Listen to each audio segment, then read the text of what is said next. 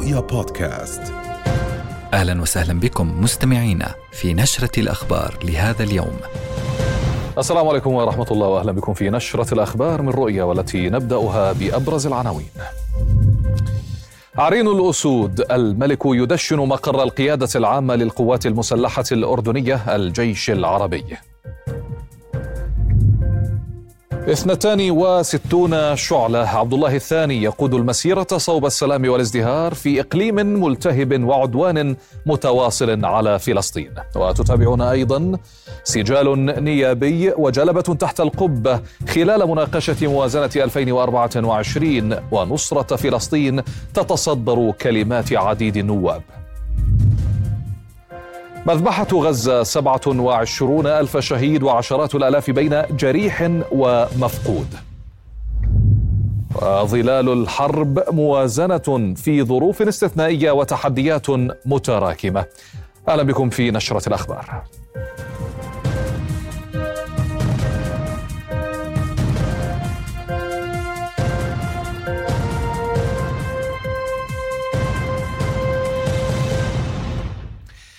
حياكم الله مقر جديد للقيادة العامة للقوات المسلحة الأردنية الجيش العربي. افتتحه جلالة الملك عبد الله الثاني اليوم على وقع 21 طلقة مدفعية تحية لجلالته في هذا المفصل الوطني.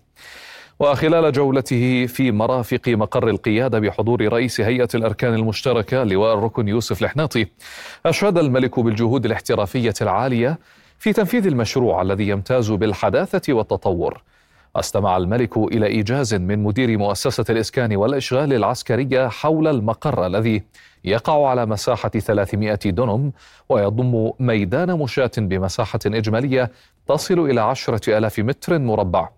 ودون الملك كلمة في سجل كبار الزوار عبر بها عن فخره واعتزازه بمنتسبي القوات المسلحة الأردنية وتضحياتهم وبطولاتهم في الدفاع عن الوطن.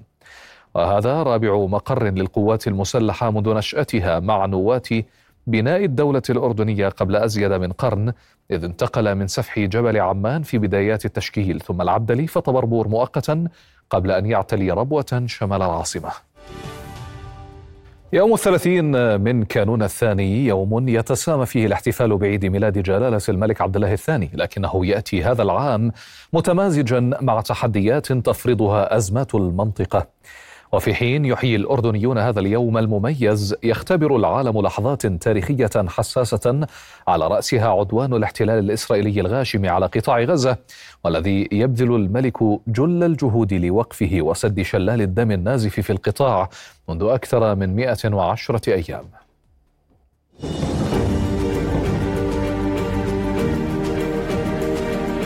حرب مستمرة منذ 116 يوما.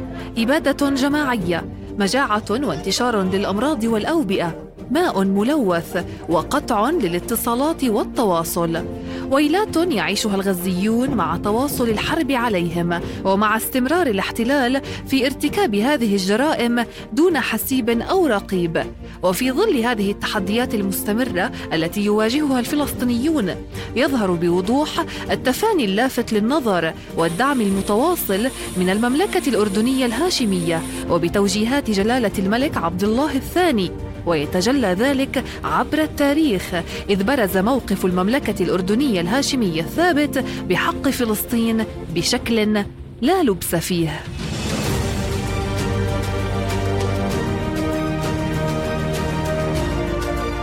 وعلى مر العقود وتحديدا في هذه الحرب الشرسة المستمرة على قطاع غزة اظهرت المملكة الأردنية الهاشمية بقيادة جلالة الملك عبد الله الثاني تفانيها في دعم الشعب الفلسطيني إذ أظهر جلالته التزامه الراسخ تجاه الشعب الفلسطيني حيث قدم مساعدات إنسانية وطبية عاجلة للمتضررين.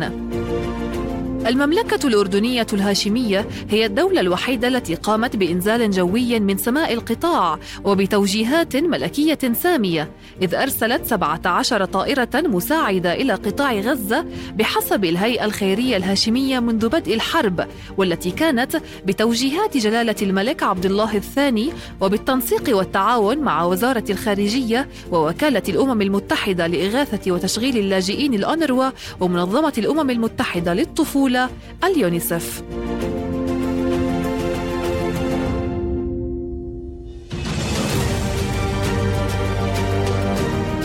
وضمت الطائرات المساعدات الإنسانية المختلفة من المواد الطبية والأدوية وأدوية مرضى غسيل الكلى والطرود الغذائية والوجبات الجاهزة والملابس وطرود صحية وحليب أطفال ومواد طبية مخصصة للأطفال بلغت ما يقارب 750 طناً.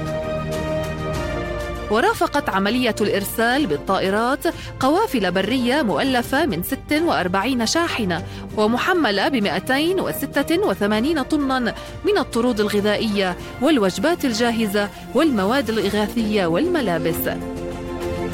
بدون حل عادل وشامل للقضية الفلسطينية على أساس. هذا وقامت المملكة بتوجيهات من جلالة الملك بإقامة أول مستشفى ميداني أردني والذي أقيم في محيط مستشفى ناصر في خان يونس لاستقبال الجرحى والمصابين. وكان قد أشرف ولي العهد الأردني الحسين بن عبد الله على عملية تجهيز هذا المستشفى والذي ضم أيضا فريقا طبيا وتمريضيا وإداريا يتألف من 145 شخصا من تخصصات مختلفة.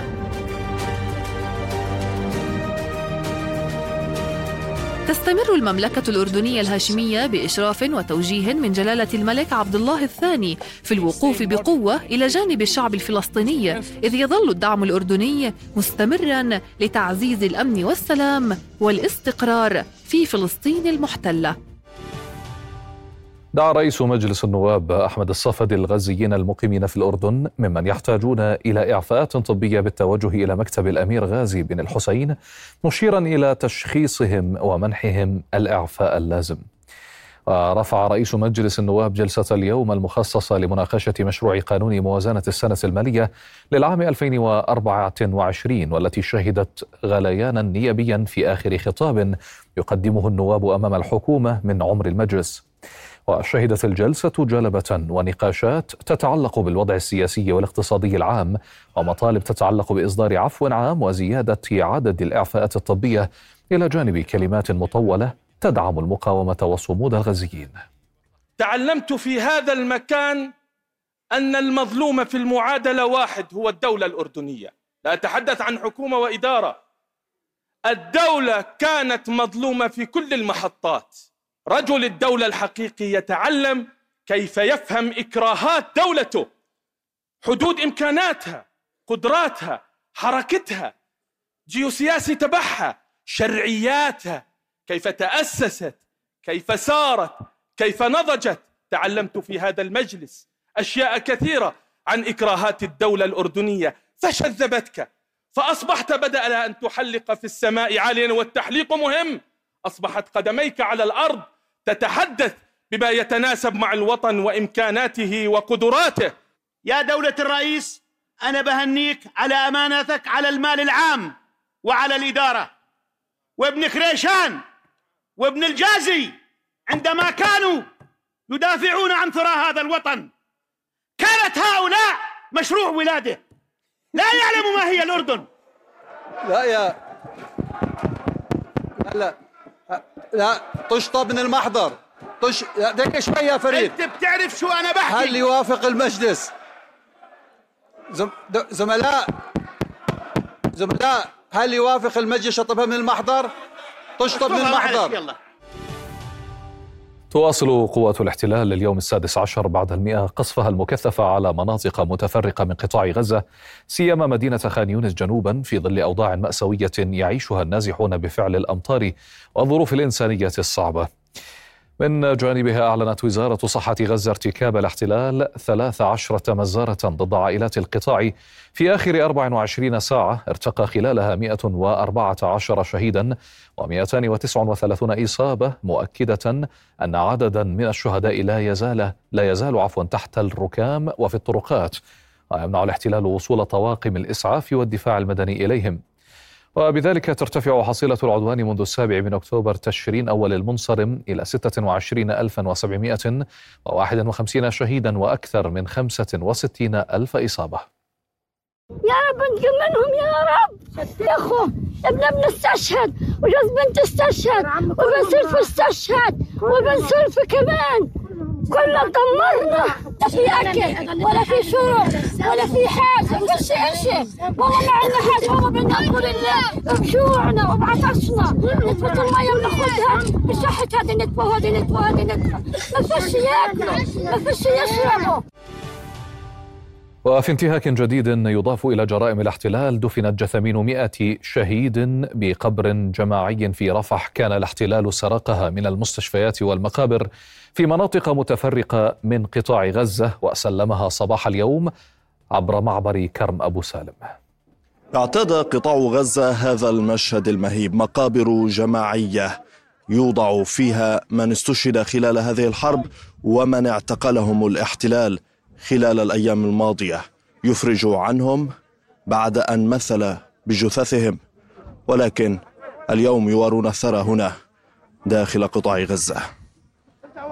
هنا يجري دفن نحو 80 جثمان من المواطنين الذين احتجزهم الاحتلال الإسرائيلي خلال الأيام الماضية، بعض هذه الجثامين كان الاحتلال قد اجتثثها من المقابر الفلسطينية مثل مقبرة النمساوي هناك في المنطقة الغربية من مدينة خان يونس وقام بأخذ هذه الجثامين، اليوم يسلم هذه الجثامين لوزارة الصحة، لا معلومات حول أسماء هذه أو أسماء جثامين الفلسطينيين الذين وصلوا ولكن عملية دفنهم مستمرة هنا في منطقة غرب رفح بالتحديد منطقة تل السلطان. هذا المشهد يتكرر منذ بداية الحرب وهو بطبيعة الحال يفسر حجم المجزرة التي يرتكبها الاحتلال يوميا بحق الفلسطينيين عندما نتحدث عن عشرات الشهداء يرتقون أو يرتقون خلال استمرار هذه الحرب. آه، تم تسليم اليوم عدد من الشهداء آه، قرابة ثمانون شهيدا. تم تسليمهم للجانب الصهيوني. هؤلاء الشهداء الذين أكرم منهم أكرم منا جميعا استشهدوا خلال هذا العدوان الصهيوني المستمر على شعبنا الفلسطيني. هؤلاء الشهداء استشهدوا بفعل الغارات الصهيونية المستمرة على هذا الشعب البريء هذا الشعب الذي يقاوم العدوان الصهيوني منذ قرابة المئة وخمسة عشر يوما. هؤلاء الشهداء الذين تم إحضارهم اليوم يتم دفنهم في مقبرة جماعية. هذه المقبرة الجماعية التي بسبب الظروف الحالية يتم دفنهم في هذه المقبرة. آه، نسأل الله سبحانه وتعالى أن يرفع عن شعبنا الغمة وأن يرحم هؤلاء الشهداء. بطبيعة الحال هذه الجثامين هي آه، مجهولة الهوية بالنظر إلى أن الاحتلال لم يعطي أي معلومات حول آه، هوية هؤلاء الجثامين الذين كان قد أخذهم من مقابر من شوارع كانوا قد استشهدوا خلال هذه الحرب آه، قام بالتمثيل بجثثهم حاول آه، التعرف على هوياتهم ولكنه لم يقدم أي معلومات. بطبيعة الحال هذه الجريمة التي تضاف إلى حجم الجرائم الكبير الذي ارتكب بحق الفلسطينيين داخل قطاع غزة هذا المشهد المريع والمخيف بالنسبة للفلسطينيين. بالتأكيد هو يعتبر جريمة حرب بحق الإنسانية بحق الشهداء وأيضا بحق هذه القضية. والله ما حدش عارف. إحنا جينا قلنا علمنا إنه جايبين جثث جماعيه على تل السلطان وأنا ابني دفنته في 5 12 في خان يونس في النمساوي. بناء على هيك دخلوا اليهود دخلت النمساوي وأخذت جثث بناء على هيك جيت قلت ممكن يكون إيش ماخذين جثث من النمساوي وجيت أتفقد ابني أشوف ابني. فأنا تفقدت كله يعني مش مش موجود من ضمنهم يعني. وجثث كلها محللة هذه يعني. كل جثث محللة و مش معروف. وربنا يجبر عنا وعن الجميع إن شاء الله. بات هذا المشهد اعتياديا بالنسبة للفلسطينيين خلال هذه الحرب بالنظر إلى حجم المجازر الإسرائيلية المرتكبة بحق الفلسطينيين في غزة. مقابر جماعية يدفن فيها آلاف الفلسطينيين دون أن يلتفت العالم إلى حجم هذه المأساة. غاز العلول من غرب رفح رؤيا. ومع استمرار الاستهداف الممنهج لمستشفيات القطاع المنكوب شددت قوات الاحتلال حصارها لمستشفى الأمل ومجمع ناصر الطبي بخان يونس جنوب قطاع غزة للأسبوع الثاني. وفي بيان أعلنت صحة غزة أن حصار الاحتلال للمجمع الطبي يضع 150 كادرا طبيا و450 جريحا وثلاثة آلاف نازح في دائرة الاستهداف مشيرة إلى أن المولدات الكهربائية في المجمع ستتوقف خلال يومين نتيجة نقص الوقود. وأكدت الصحة نفاذ الطعام المخصص للطواقم الطبية والجرحى والنازحين بالإضافة لتراكم النفايات في أقسام وسط وساحات عفوا في مجمع ناصر نتيجة رفض الاحتلال نقلها للخارج ما ينذر بكارثة إنسانية وبيئية. وفي أزمة تمويل متصاعدة حذرت تسع منظمات إغاثة من تعليق تمويل وكالة غوث وتشغيل اللاجئين الفلسطينيين أنوروا معد ذلك أو معدة ذلك تهديدا لحياة سكان غزة والمنطقة. وفي رسالة مشتركة أعربت المنظمات عن قلقها وغضبها من اتحاد بعض أكبر المانحين لتعليق التمويل للأونروا ما من شأنه أن يؤثر في المساعدات المنقذة لحياة أكثر من مليوني مدني في القطاع. وحثت المنظمات الدول المانحة على إعادة تفعيل دعمها للعمل المهم للأونروا وشركائها لمساعدة الفلسطينيين. وعلقت 12 دولة تمويلها لوكالة الأونروا بحجة أن 12 موظفا بها شاركوا في عملية طوفان الأقصى وفق المزاعم الإسرائيلية في وقت حذرت فيه الوكالة من توقف خدماتها نهاية الشهر القادم. فلسطين الناس مش نزحت مرة. في بعض منهم يا إخوان نزح أربع مرات. من غزة للوسطى لخانونس لرفح كل مرة بخرج بطوله. وهذه المساعدات لا تكفي. نقص شديد في كل شيء. وأولها الشعور بالأمان. طفل بنام بخيمة هو وأبوه متخيل في أي لحظة. تهدم الخيمه من الريح. من قصف الطيارات اللي بميزش أبيض من أسود. قتل جماعي إبادة فقر جوع بطالة أسعار غالية. نقص مواد تموينيه للمزيد ينضم إلينا مراسلنا من غزة غازي العلول مرحبا بك غازي. اذا حصيلة كبيرة من الشهداء ومجازر لا تنتهي من قبل قوات الاحتلال الإسرائيلي وأوضاع مأساوية كما نرى أمامنا دائما. ما آخر التفاصيل لديك غازي في الميدان؟ نعم مساء الخير محمد. على ما يبدو بأن الاحتلال يريد الضغط في هذه الساعات وهذه الأيام في ضوء الأخبار المتزايدة حول إمكانية الوصول إلى صف التبادل. بطبيعة الحال عندما يكون هناك مقترحات على الطاولة ويتم مناقشتها تزداد عمليات الضغط على كل الأطراف سواء كان ذلك من خلال الاحتلال الإسرائيلي على المقاومة الفلسطينية أو العكس.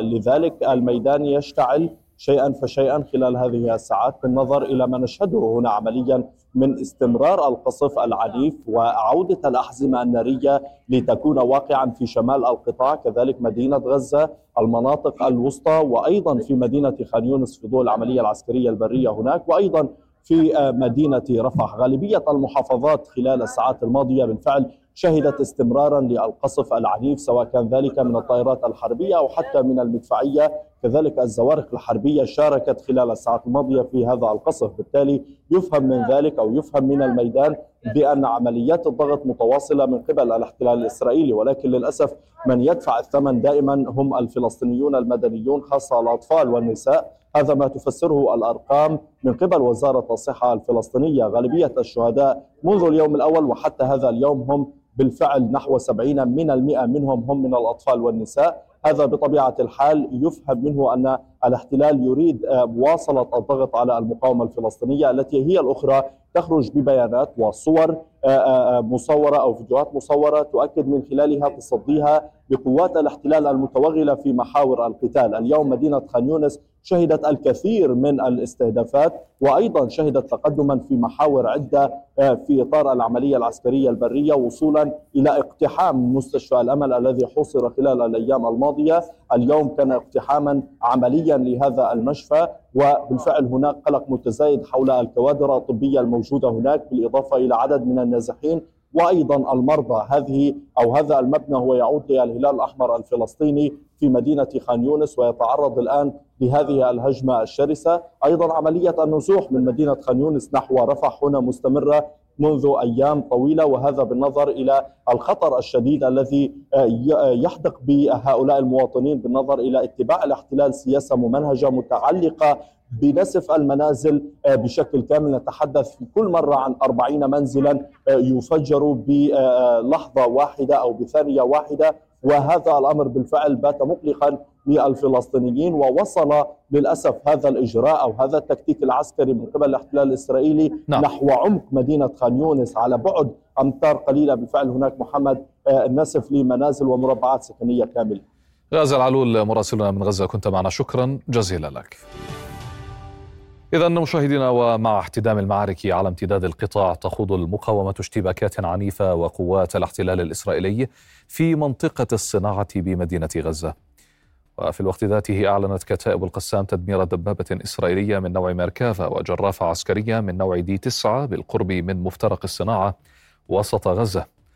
من جهتها أعلنت سرايا القدس استهداف دبابتين إسرائيليتين وجرافة عسكرية من نوع دي 9 في محور التقدم جنوب غرب مدينة خان يونس جنوب القطاع مشيرة إلى خوض قواتها اشتباكات ضارية مع جنود وآليات الاحتلال في محوري التقدم غرب وجنوب مدينة غزة كما قصفت السرايا بقذائف الهاون تجمعا لجنود وآليات للاحتلال شرق مخيم المغازي وسط قطاع غزة.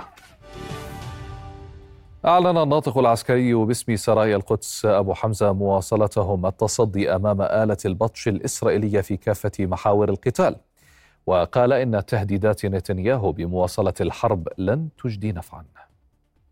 إن فكرة النصر الصهيوني على قوى المقاومة في قطاع غزة. بدأت تتلاشى شيئا فشيئا ولعل ذلك بدا واضحا جليا في كابينات الحرب الذي لا يرقى أن يكون مجلسا قرويا في أحد البلدات.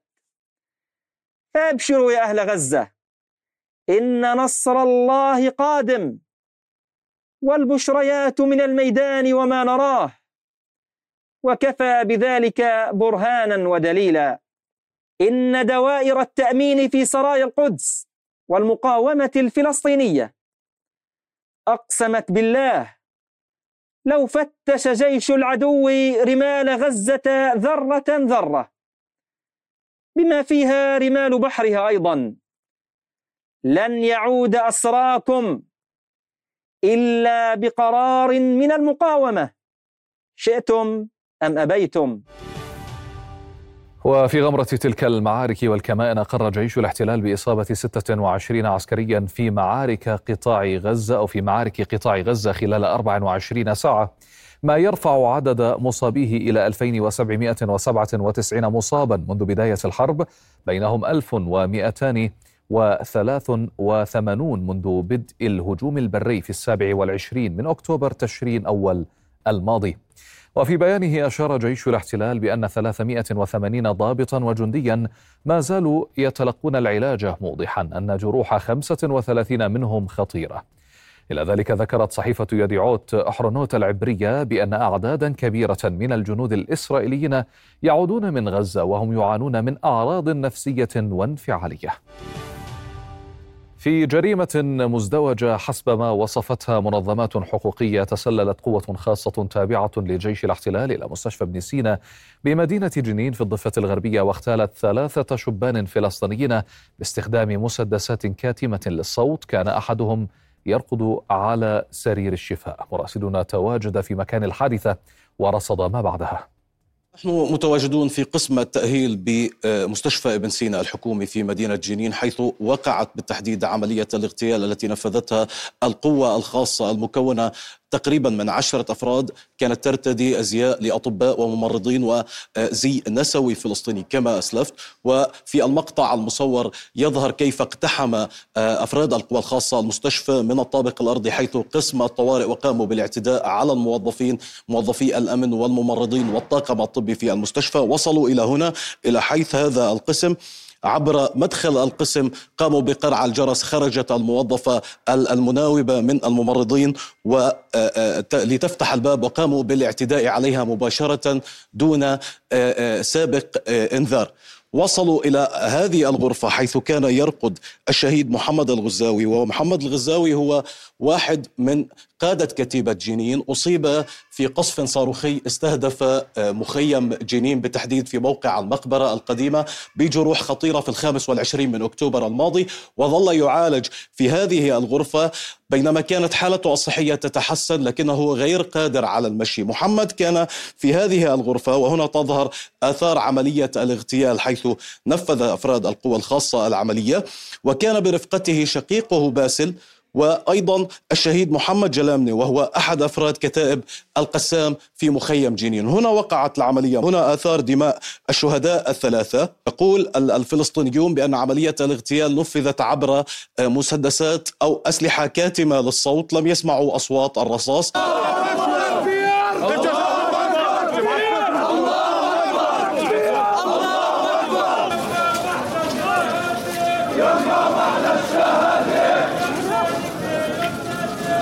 الجيش الذي استباح مستشفيات قطاع غزة متعديا خطا أحمر عرف طول التاريخ. لم يتوانى عن استباحة هذا الخط الأحمر مجددا هنا في الضفة الغربية.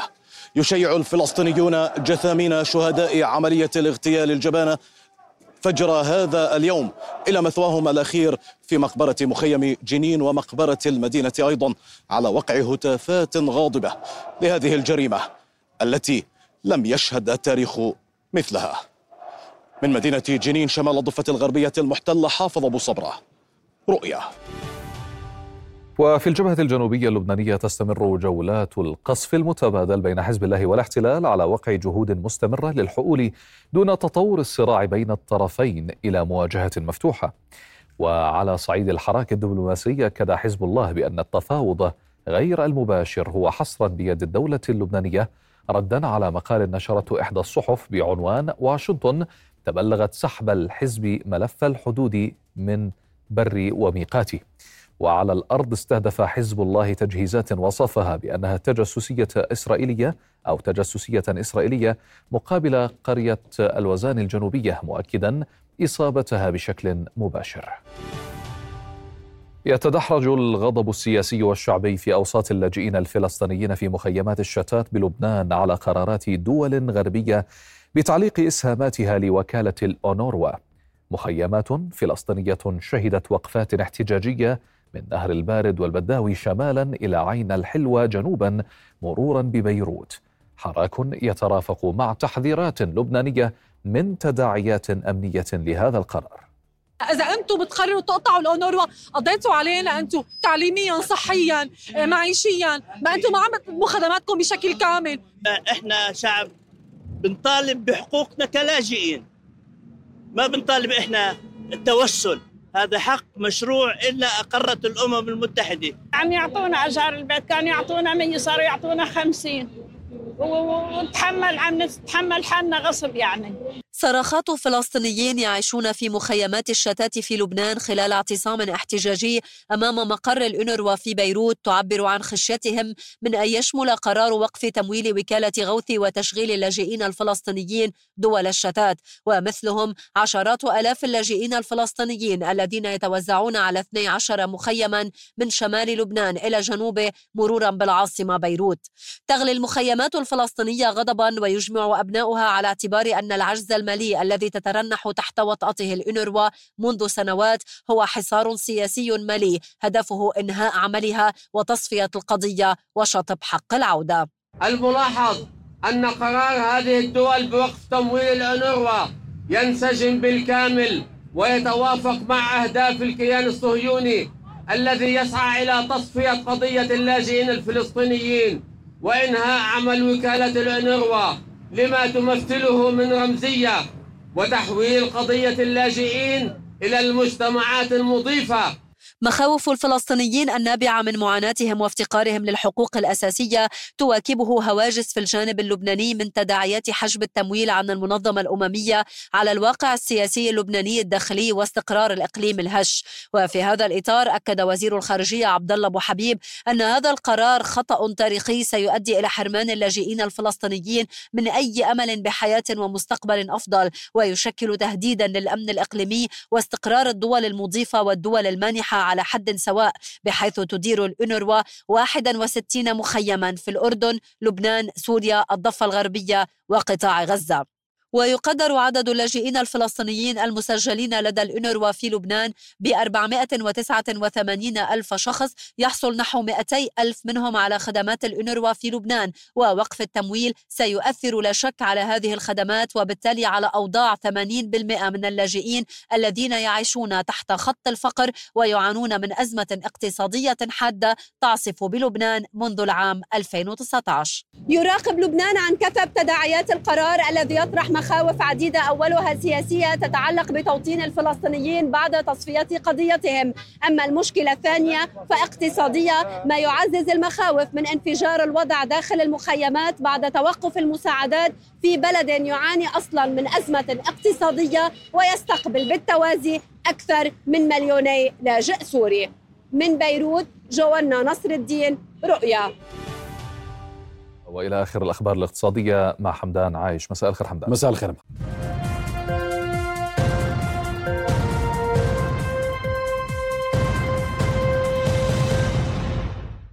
أهلا بكم. رفض رئيس الوزراء الدكتور بشر الخصاوني ما أشار إليه النائب حسن الرياطي إلى وجود نصب واحتيال فيما يتعلق بتوزيع اراض في محافظه العقبة مطالبا النواب باستخدام أدواتهم الرقابية في حال كان لديهم أي شيء من هذا القبيل. وفي رده أيضا على ما جاء في كلمة النائب خلال الجلسة النقاشية الرابعة لمشروع الموازنة أكد أن الحكومة تفتخر بالأداء المالي والاقتصادي. نواب في كلماتهم طالبوا بضرورة تخفيض الضرائب والرسوم الجمركية مقابل رفعها على السلع الاستهلاكية المستوردة التي لها بديل وطني. ولفت النواب إلى حجم المعاناة التي يواجهها المواطن نتيجة تآكل الدخل وارتفاع أسعار الفائدة وعدم زيادة الرواتب منذ سنوات وطالبوا بضرورة تقديم زيادة حقيقية في الرواتب.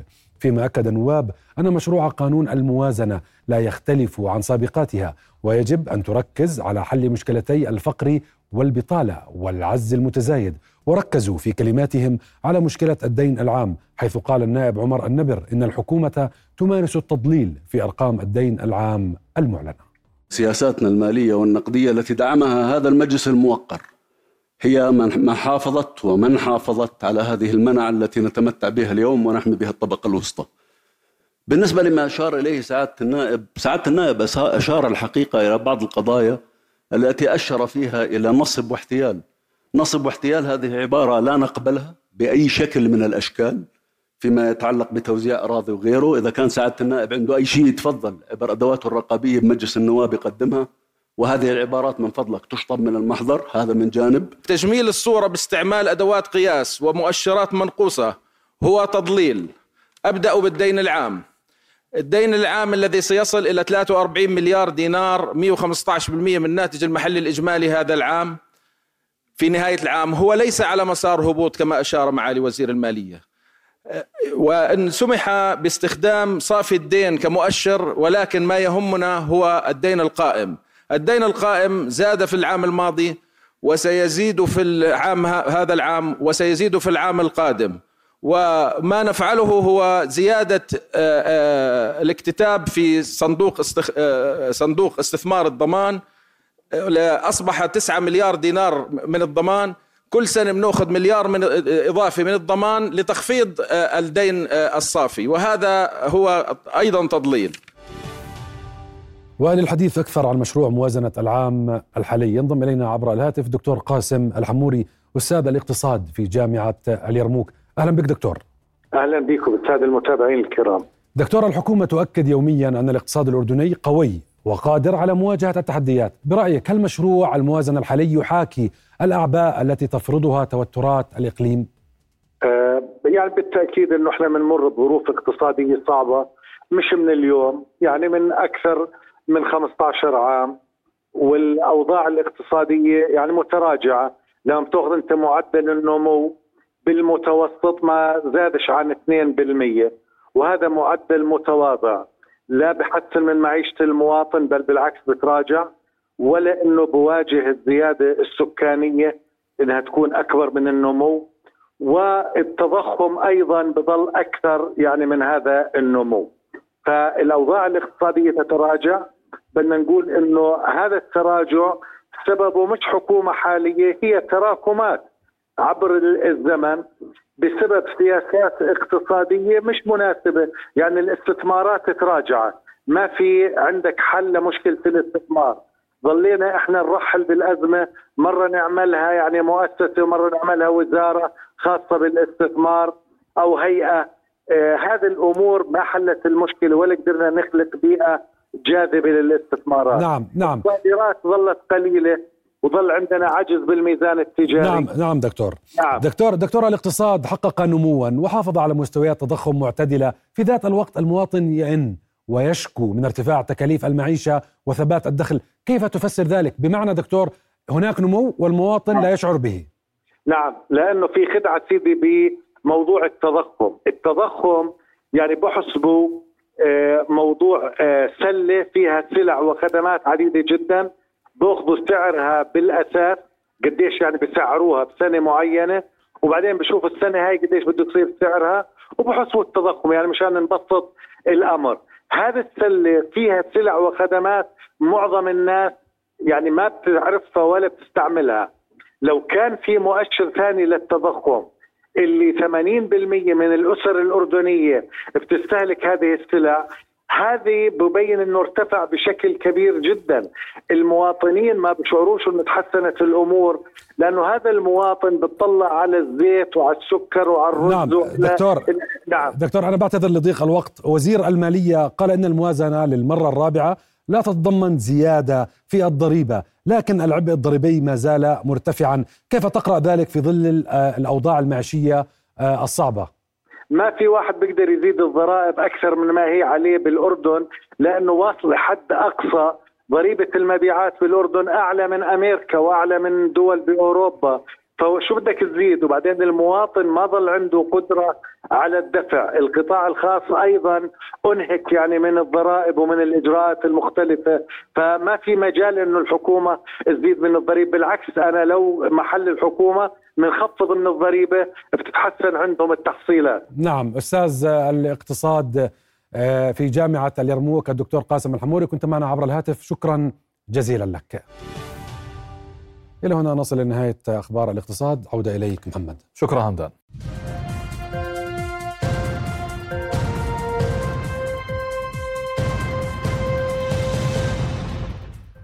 من جديد حياكم الله. في سبيل تقديم الدعم والمساندة لأهالي قطاع غزة بالعموم ومرضى الفشل الكلوي في القطاع على وجه الخصوص نظمت جمعية الشهيد راشد الزيود الخيرية حملة وطنية عنوانها أعطاء الشهداء شفاء للأحياء.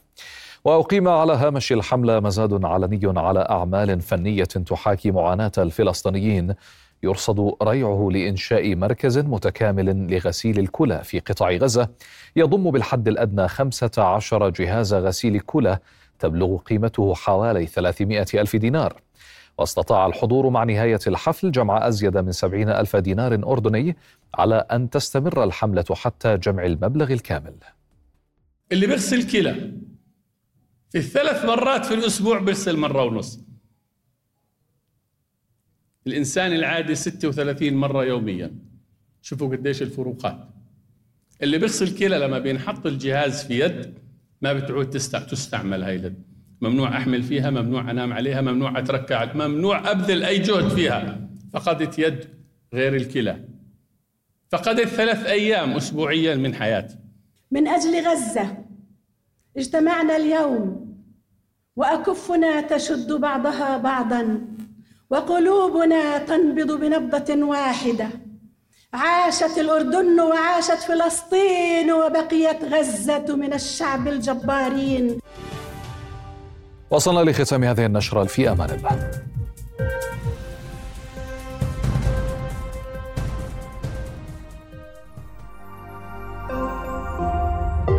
رؤيا بودكاست.